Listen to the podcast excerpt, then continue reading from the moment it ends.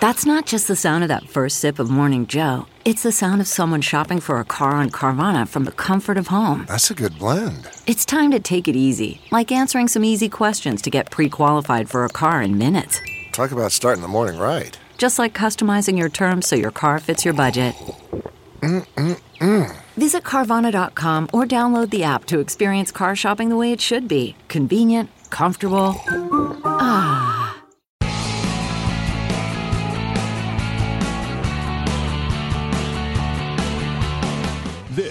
Is Bill Press and Friends on the District Productive Network.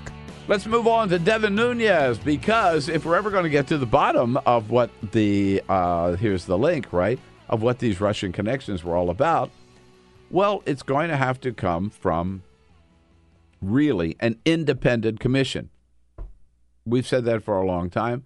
You can't trust either the Senate Intelligence Committee or the House Intelligence Committee led by two Republicans, Richard Burr in the Senate and Devin Nunes in the House, to do the job and get to the bottom of it.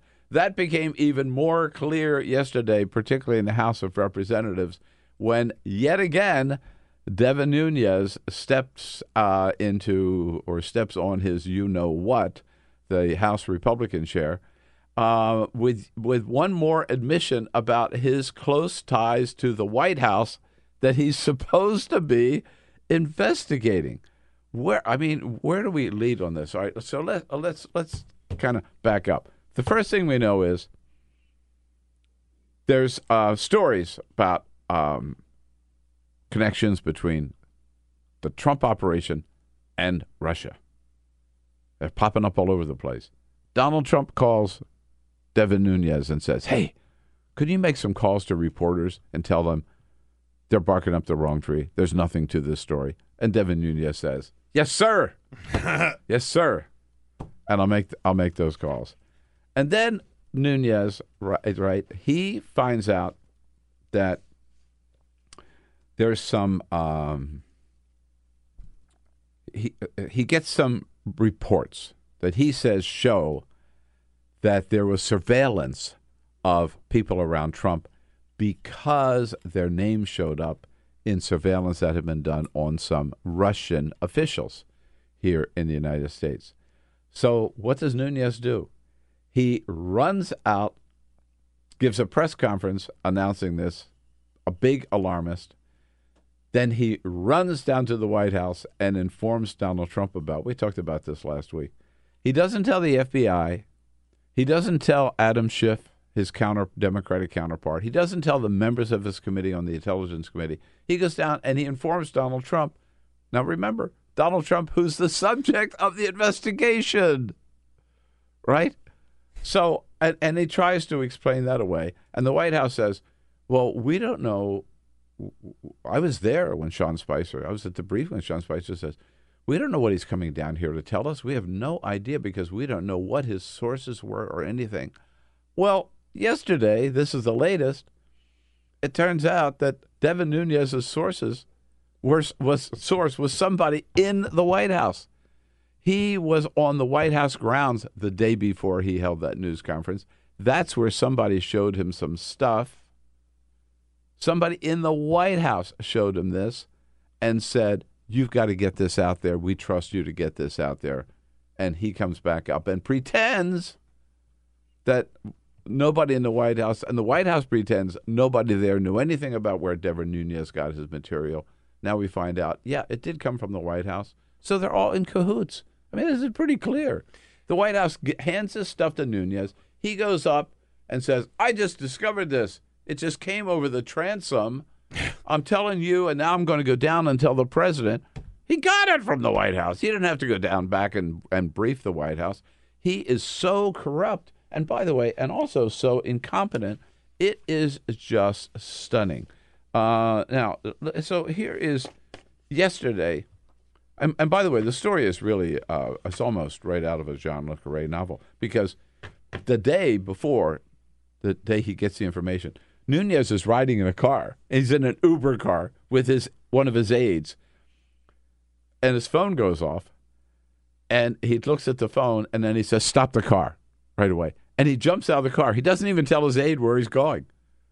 Jumps out of the car, somehow makes his way to the White House, gets his information, and the next day announces it as if it's news that came from nowhere. Nunes trying to um, uh, defend himself last night. I didn't plan on doing this. I wasn't planning on going to the White House the next day. Uh, but after I was able to read what I read, I realized it had nothing to do with Russia, but had everything to do uh, with individuals who were. Uh, whose names were, were included into intelligence reports. Mm-hmm. Uh, I was very concerned, and I thought that the President of the United States should know, and that's why I went and told him. And Nunes says, I didn't, nobody down at the White House even knew I was on the grounds. I'm quite sure that I think people in the West Wing had no idea that I was there. That is. Uh, look, I go over there a lot. Uh, yeah. I go over there mm-hmm. often uh, for, for meetings and briefings, uh, to meet foreign dignitaries, all those sorts of things. I go to all the agencies. It's part, it's part of the role of oversight. Uh, let me tell you something. There is not a sparrow that falls on the White House grounds before they haven't counted the feathers before it lands. Everybody knows. I mean, you cannot. Well, unless you unless you jump the fence and hang out there for 15 minutes before anybody well, catches that's, you. that's that is true. the one exception. But yes, you're right. but yeah, but if you are the chair of the House Intelligence Committee, you don't get on the White House grounds without people knowing you're there. I mean, you know, that would be like saying Dick Cheney could just drop in on the White House and nobody would know he was there. Right. No, they wouldn't even. They wouldn't even. Say, no, it's just it's just unbelievable. At any rate, it got so bad after all of this. Finally, um, Adam Schiff, the ranking Democrat, said, "We've known this, but it really is boiled up now to the point where there's no way, no way that Devin Nunes can chair this investigation and get to the bottom of anything." Here's Adam Schiff last night. It would be in the chairman's interest as well as the committee's for him to recuse himself, um, and uh, and it's my hope that he'll do so. Yeah. Eric Swalwell, uh, rank, another, not the ranking member, but a, uh, another Democratic member of the Intelligence Committee, echoing Adam Schiff. He's betrayed the independence that we're supposed to show. He shouldn't be anywhere near this investigation, let alone leading it. And when you watch the way that this White House works when it comes to Russia, this is what it looks like when you're covering up a crime. Yep. That's drip. exactly it. Absolutely. That's exactly it. Drip, like, drip, drip. I understand that there will be some partisanship that's being played here. I, I, I get that, right? I don't like it, but I get that. But when it's so naked and it's so over the top and it's so, I mean, it doesn't even just flirt with the lines of partisanship. It is blatantly the most partisan thing yeah, we've ever yeah. seen somebody that heads the intel committee do. Right. And, and so you've lost all credibility to Adam, lead a real investigation. Right. As Adam Schiff said, you've got to be either the investigator, chair of the committee, do your job, or be a puppet of the White House. You yeah. cannot be both. Adam, this is what it looks like when you're covering up a crime. Right. It does. And it's exactly uh, what it looks Devin like. Nunes has decided uh, he's going to be the puppet. He's not going to be the independent chair. On the Senate side, uh, Senate Leader Chuck Schumer yesterday echoing uh, what's been said by uh, Leader Pelosi in the House and uh, co- uh, the Democrat ranking member uh, Adam Schiff. If Speaker Ryan wants the House to have a credible investigation, he needs to replace Chairman Nunes. And Nunes last night, he was on Bill O'Reilly, and he says, No, I ain't going anywhere, and this is why the Democrats want to get rid of me. So he wants you to quit uh, the investigation. You're not going to do that. Yeah, well, I'm sure that the Democrats do want me to quit uh, because uh, they know that I'm uh, quite effective at getting to the bottom. All right, of, well, let's hope things. so, Congressman. Oh, yeah. He's so effective getting to the bottom of things. No, no, no. He's a total sellout. He's a hack. total pawn, a total hack. I mean, seriously, I, I this is a pretty, this is a very important position. Yeah. And you may disagree with their policies, but some of these guys down there, they're Republicans. They do it. They're they're professionals. They do a good job, right? With maybe some of the wrong ideas, but they're competent. This is t- total blatant incompetence. It's like he is so clueless about the way he should be handling himself. He cannot be in a position of being the conduit from the White House for leaking false information and still have any credibility as the chair of, of that committee. As for the White House reaction, Sean Spicer wants us to believe Uh, no, uh, we're- we're not. Uh, he said this yesterday at our briefing. No, no, this doesn't concern us at all. We're not concerned about that. I know that he is, again, everything that I know about what he has done is through uh, public uh, reports that he has made on the record to different folks when he said he has multiple sources.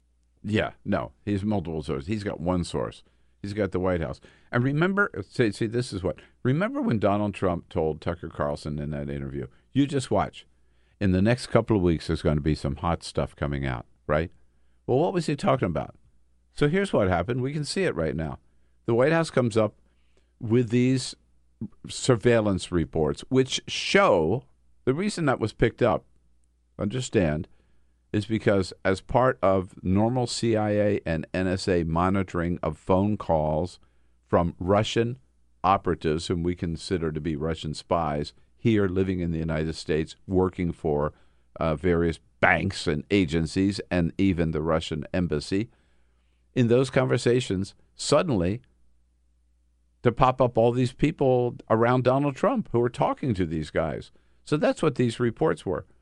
So White House gets these. They call up Nunes.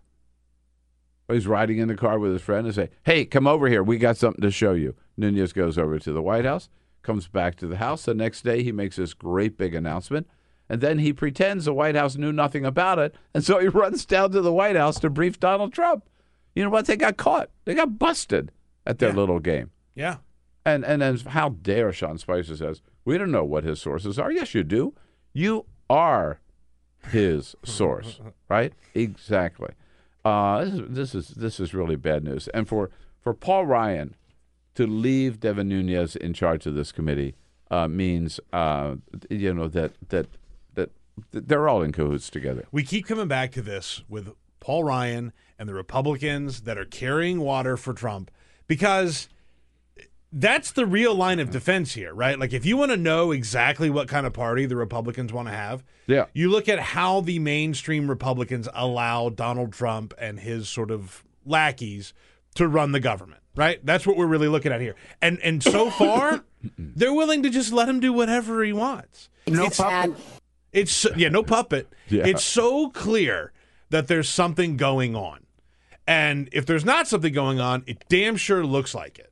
Please, And- it's pretty. And so if if if there's nothing going on and you want a real honest open investigation, you got to get rid of Devin Nunes. That's it. right. You got to get rid of it. But well, they're not I going would, to do that. I would go even further. I mean, I think it's pretty clear. We it's it's clear. I, I think there there will be no puppet.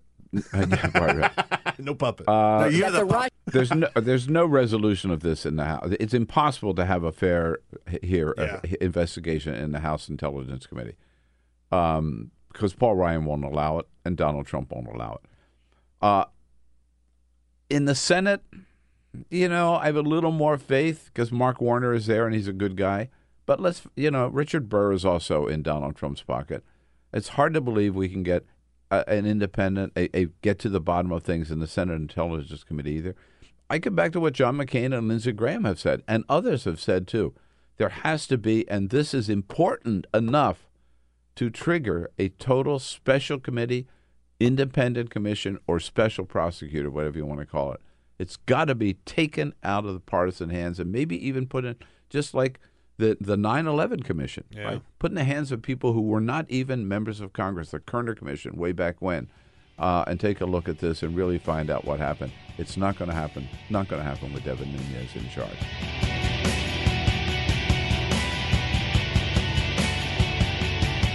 Uh, the White House briefing yesterday started out with a surprise appearance by Attorney General Jeff Sessions, uh, who had a message for sanctuary cities, warning you you better ch- uh, urge urging cities to reconsider and drop their sanctuary policy.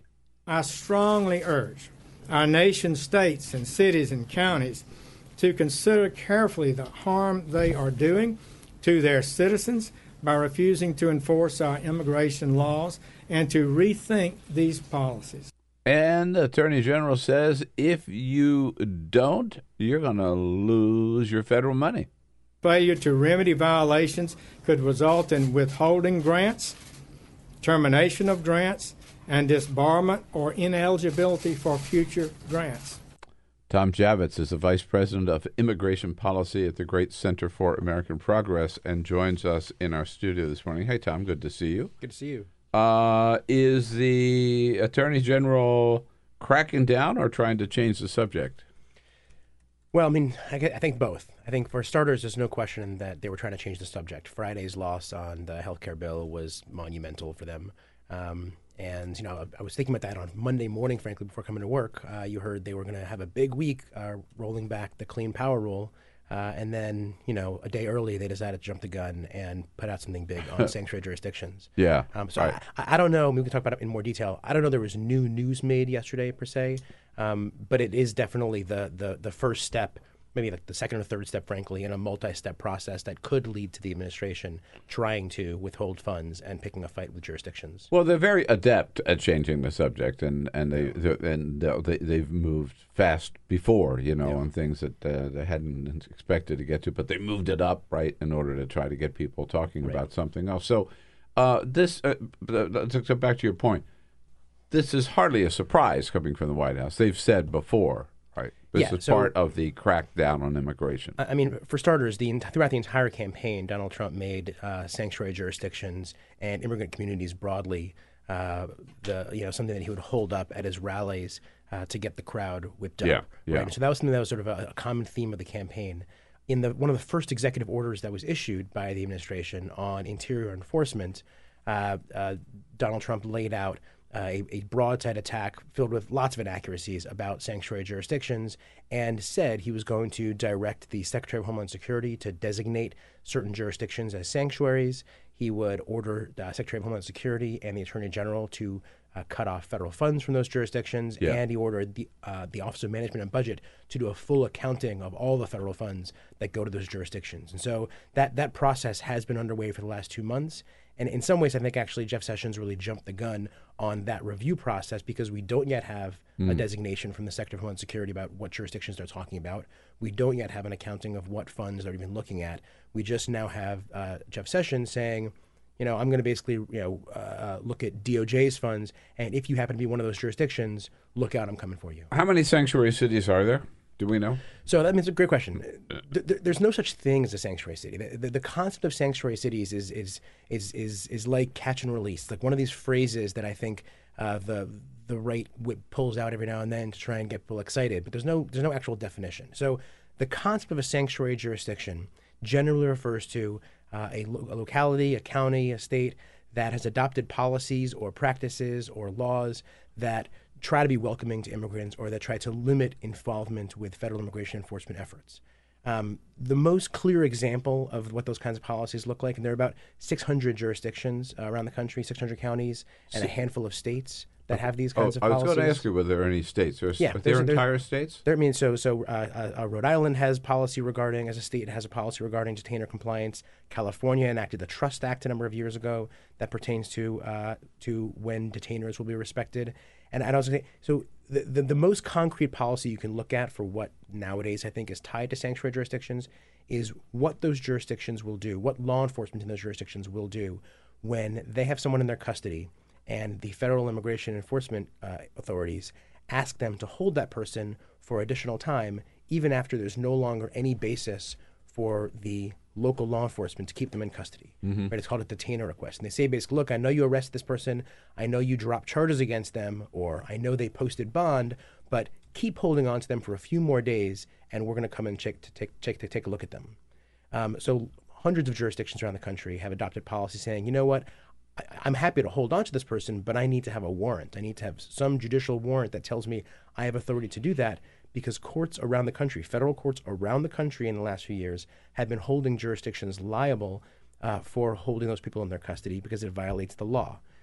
So that's I mean that, that's really that's that's sort of the, the kind of the cutting edge it, of where this is going right now. And is a thresh is there a threshold on the crime committed or the reason they're arrested? I mean, so uh, uh, traffic stops. Sure. Are we talking or petty theft or So uh, under the Obama administration, Where do you draw the line? So under the Obama administration, uh, so under the Bush administration, the Bush administration started a program called Secure Communities. I'm not going to go through the whole history of it, but um, the Obama administration really ramped up secure communities. They they made it uh, mandatory on all jurisdictions nationwide that they would have to uh, they would have to essentially when someone's booked into custody. Uh, by a local law enforcement, they would share their fingerprint information with the DOJ for criminal background checks, and DOJ, FBI would then share them with DHS for immigration checks under for, for for several years under the Obama administration, once immigration would get that information, they would very frequently issue these detainer requests, Mhm. and there was a lot of concern about that. There were a lot of local jurisdictions that opposed it.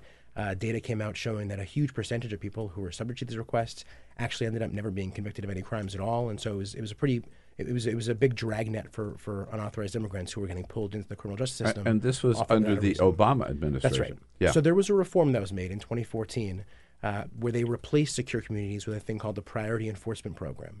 And the idea of that shift was that essentially Immigration and Customs Enforcement would be a little bit more strategic in who they would issue requests for. Uh, they wouldn't necessarily issue requests for everyone. They would try and go after people who have serious convictions uh, and actually pose a threat to public safety. What President Trump announced very early on in his in his, uh, his his presidency is that he was going to eliminate priority enforcement program and go back to the secure communities program. And in general, in an executive order he issued and in a memo that the Secretary of Homeland Security issued, they were going to essentially get rid of all prioritization in immigration enforcement. So now, essentially, everyone and therefore no one is a priority for enforcement. The reason that's relevant is that we expect to see over the next few months and years probably many, many, many more detainers being issued for all sorts of people, no matter what level of offense they, they are brought in on, right? Because you get picked up for, for, for a traffic offense. If you're booked into that jail, it is currently practice, and it's been practiced for a number of years now, that those prints get sent to the FBI, they get sent to ICE, and if, if ICE wants to send a detainer request for you, they can. The question is, what are the jurisdictions going to do when they get that request? Right.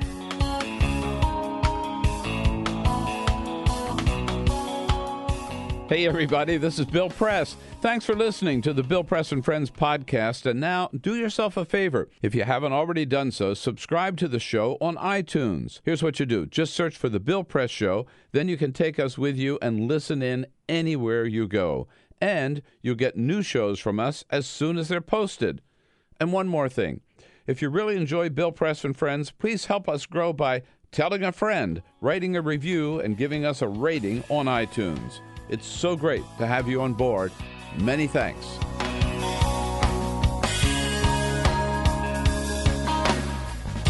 Donald Trump ready today to sign an executive order wiping out much of the progress that President Obama made toward dealing with climate change. Joe Cirincione is here with us in studio, uh, uh, president of the Plowshares Fund. But Joe, there is, I mean, you were saying this is not our topic. First of all, Oh, climate change is everybody's topic, Yes. right? Yes, the If you, care US about mili- the, if you care about the survival of the planet, Well, and the U.S. military identifies climate change as a major threat to U.S. national security. Exactly. And in terms of foreign policy, which we usually talk about, I mean, you know, we signed a pact with a lot of companies around the globe that we're going con- Countries, countries yeah. around the globe. We're going to take this seriously. In Yeah. fact, take the lead. What happens to all of that now? You could consider what Donald Trump did yesterday as a violation of that agreement. That we're not, we're not, we may not meet our our goals now to reduce carbon emissions and therefore uh, slow down the process of the warming of the planet. So he could maybe not uh, Yeah. uh, directly withdraw from the Paris Accords, but just simply n- not live up to the terms. of Right, it. sa- sort of the same um, uh, game plan for health care. So not not just destroy the system, but undermine it bit by bit. Just not do the things that are required to meet the goals.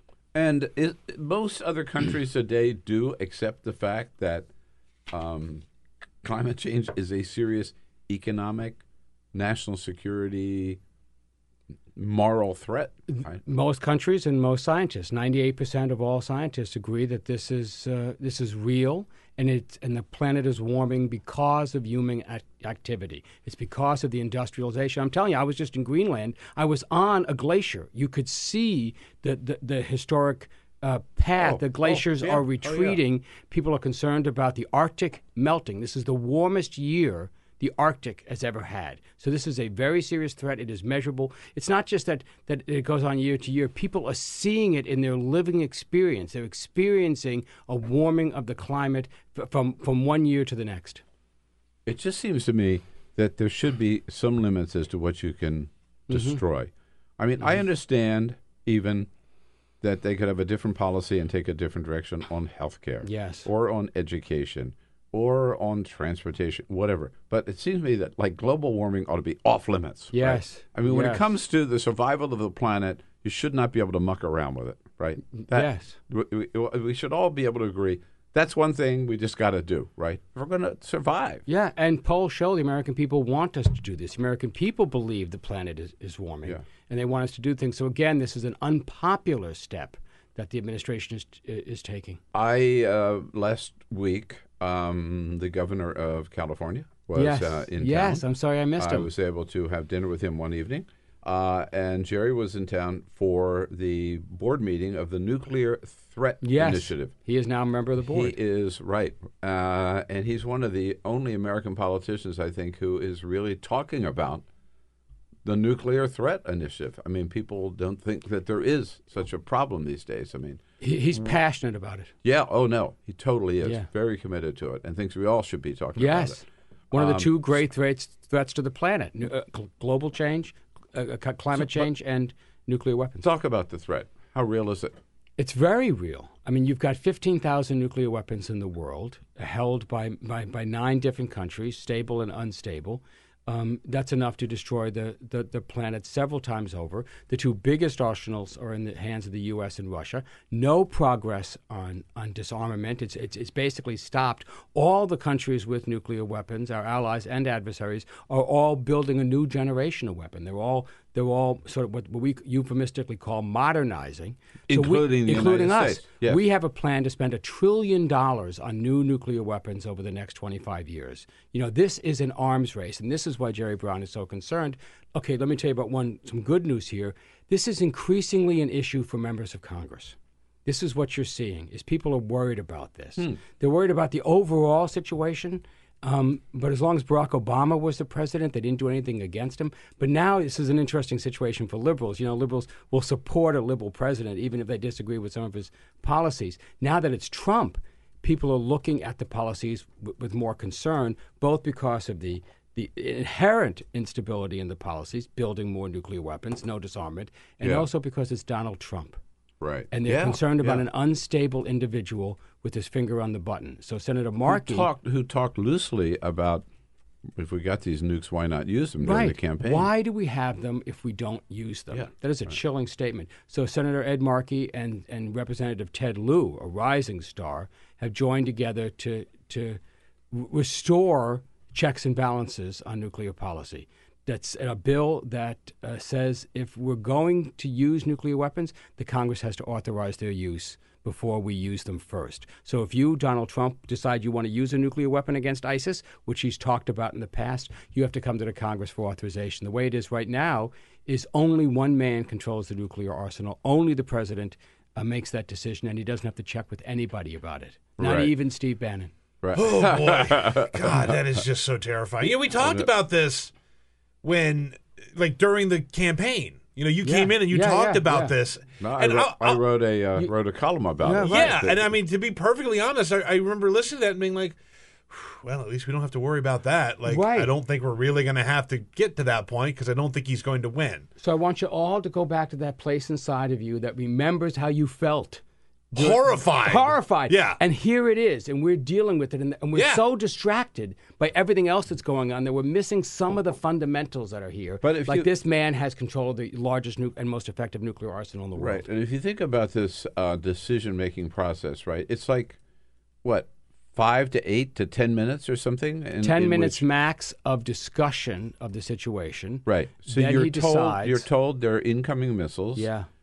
Uh, and he he and he alone, He alone. without consulting anybody, Doesn't have to. No, not can required. decide. And you got the code, and he pushes a button, and off we go. And within four minutes of an order, our missiles are flying. And once they are launched, they cannot be recalled. There is no Tom Cruise coming in here to save the day. Once he launches the missiles, it's all over. And remember, we've had numerous instances Where they've been right. Where there's been false reports that we're under attack. I mean, A flock of Mr. geese. one President, a flock of geese, a rising moon, uh, Right. all kinds of a computer glitch, a false tape put in the in the in the system that mimicked a full scale attack. Yeah, presidents have have been Yeah, one case out up. in a silo, I think in North Dakota somewhere. The, the the guy there put in a training tape. a training tape. Which which would uh, this uh, is if you see this, this is what you ought to do. This is the at guy NORAD. Sees at, Nor, at NORAD, yeah. Yeah. and the guy sees it and he thinks it's a real thing. Yeah, all the big screens are showing incoming Soviet ICBMs. And it, it like Donald Trump has been very, very wrong about things, right? Just look at his wiretap tweets, right? To think that he, with his media diet, as weird as it is, could like see something that looks like could justify nuclear war, Right. And within four minutes, Right, and this is why the Markey Lieu bill becomes so important because as that scenario, there's also first use where he just decides to use one, and as this presidency sinks, and I'm with the stock market on this, I think this thing is unraveling. Mm-hmm. You know, I, I, we are not going to get any of the good things that he promised us, and we're probably going to get a lot bad. You got to be very worried about a wag the door, dog scenario where he creates a national security crisis to justify him being president and repress any kind of opposition or efforts to remove him, and that could involve a nuclear scenario. Holy crap! Because that is that is you know that is you remember when Don, when Nixon pulled something like this and went to DEFCON three in 1973 when he was under impeachment threat. So you got to be worried about this. So if you can't wait till then to do something, put some checks and balances into our nuclear policy now. They're sensible in their own right, and they're vividly demonstrated by the nature of the president we currently have.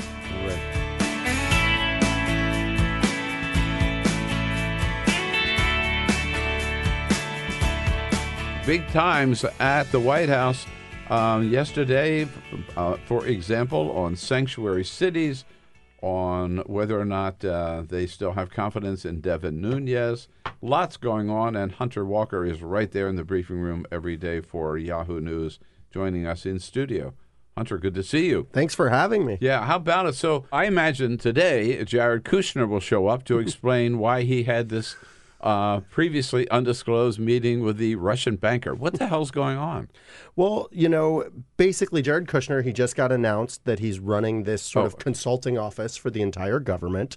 This is Donald Trump's, Trump's son in law and uh, close advisor. I should probably note my former boss as a New York Observer reporter. Yo, that's right. I didn't think about that. Yeah. Yeah, he, he bought the he bought the New York Observer and owned it while I was there. I, I only met him like two times. Um, but yeah, it seems he met, and I'm not even going to attempt to pronounce the name of this Russian bank. Sergei Gorkov. Yeah, and it's a Veneshicom Bank, I believe. Yes. Yeah, there you go. and- Yeah, wow, man. Yeah, Veneshicom Bank. You nailed it. Yeah, thank you. Uh. Um, but um, what what was really interesting there is he said it was sort of in his capacity as a transition official, and I believe the bank told Reuters it was about business. So this is really the question, and it it is the question with so much of you know the Trump organization and Trump family people, and also with Jared Kushner, who's at the who was at the helm of his family's you know real estate empire. Are they mixing business with politics? Um, and this seems like another area where we can ask that question. And this bank, at the time he met with, and still is, under sanctions uh, because of uh, Putin's seizure of Crimea. So basically, it was an outlaw bank. He was meeting with the president of this outlaw bank at the request of the Russian ambassador. Now, tell me, they weren't talking about the weather. I mean, come You know, on. the, the whole the whole Russia thing is so complicated and weird, and I think that there are so many Democrats that are hinging the future of the party on. Well, Donald Trump has these close ties to Russia, and I just don't think that's going to win in the long term. But there's definitely some weirdness there, and like, why are they being so cagey and weird? About the relationship with Russia or Russian banks or Russian businesses and being secretive.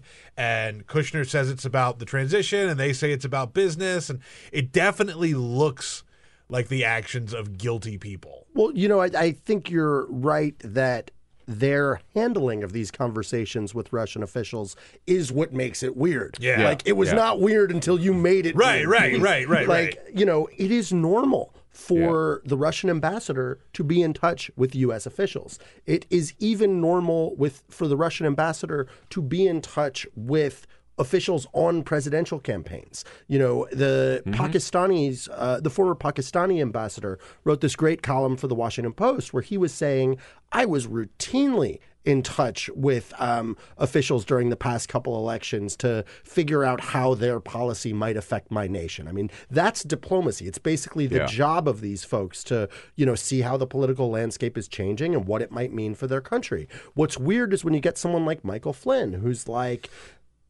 I didn't talk to the guy. I Yeah, did talk yeah. to the guy, then lies to Pence about what they discussed, you know, where he did have the conversation about sanctions, but said he didn't. So, so you know, to get back to your point, I think that's correct. It, it's not necessarily strange to be in touch with these folks, but they seem so eager to cover up or obfuscate what the conversations are that it looks odd. And that under the in the context too of Donald Trump denying saying Russia is fake news and denying there were any contacts at all and then we keep hearing about them some harmless perhaps and some you you wonder like Roger Stone saying yeah I talked to the guy who hacked the DNC but we didn't talk about anything real right Yeah, I mean, Roger. what was he doing in touch with that guy I mean, you know, Roger Stone is a guy we could we could spend hours trying Oh. to figure out what is going on with Roger Stone. You know, this is someone who revels in his reputation as a former dirty trickster for the Nixon and you know revels in his ties to the Brooks Brothers riot that was part of sort of Right, the yeah. fix of the 2000 election.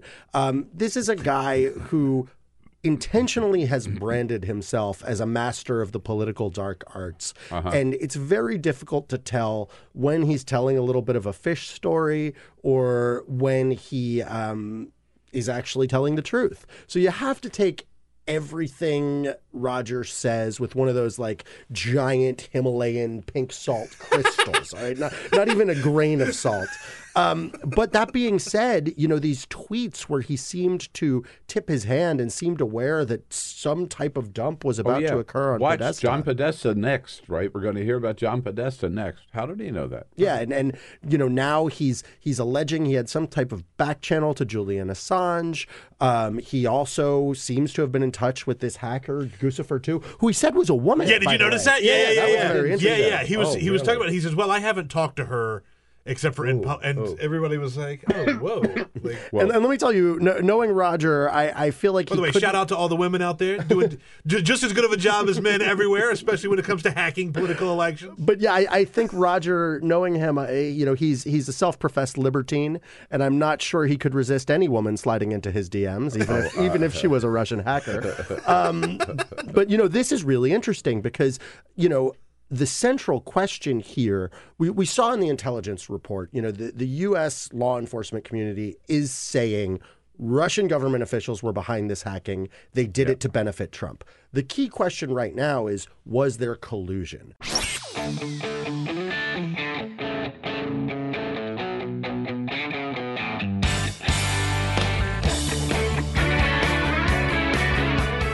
The Parting Shot with Bill Press. This is The Bill Press Show. You know, with Devin Nunes, it is four strikes and you're out. Yep, four times now, the Republican chair of the House Intelligence Committee has proven that he can't be trusted to lead a fair and independent investigation into contacts between the Trump operation and the Russian government. Was there actual collusion between Trump aides and Russian officials in trying to influence the outcome of the 2016 election? Was Trump himself aware of what was going on? Was Trump himself involved? Well, we'll never find out as long as Devin Nunes is in charge because he's proven that he's nothing but a puppet puppet of the Trump White House now on four different occasions. He's proven that. First, remember, as requested by Trump, he called reporters and tried to shoot down stories of any Russian connection with the Trump operation. Second, he canceled a public hearing scheduled for today at which James Clapper and Sally Yates, former Attorney General, and John Brennan, former CIA Director, were supposed to testify.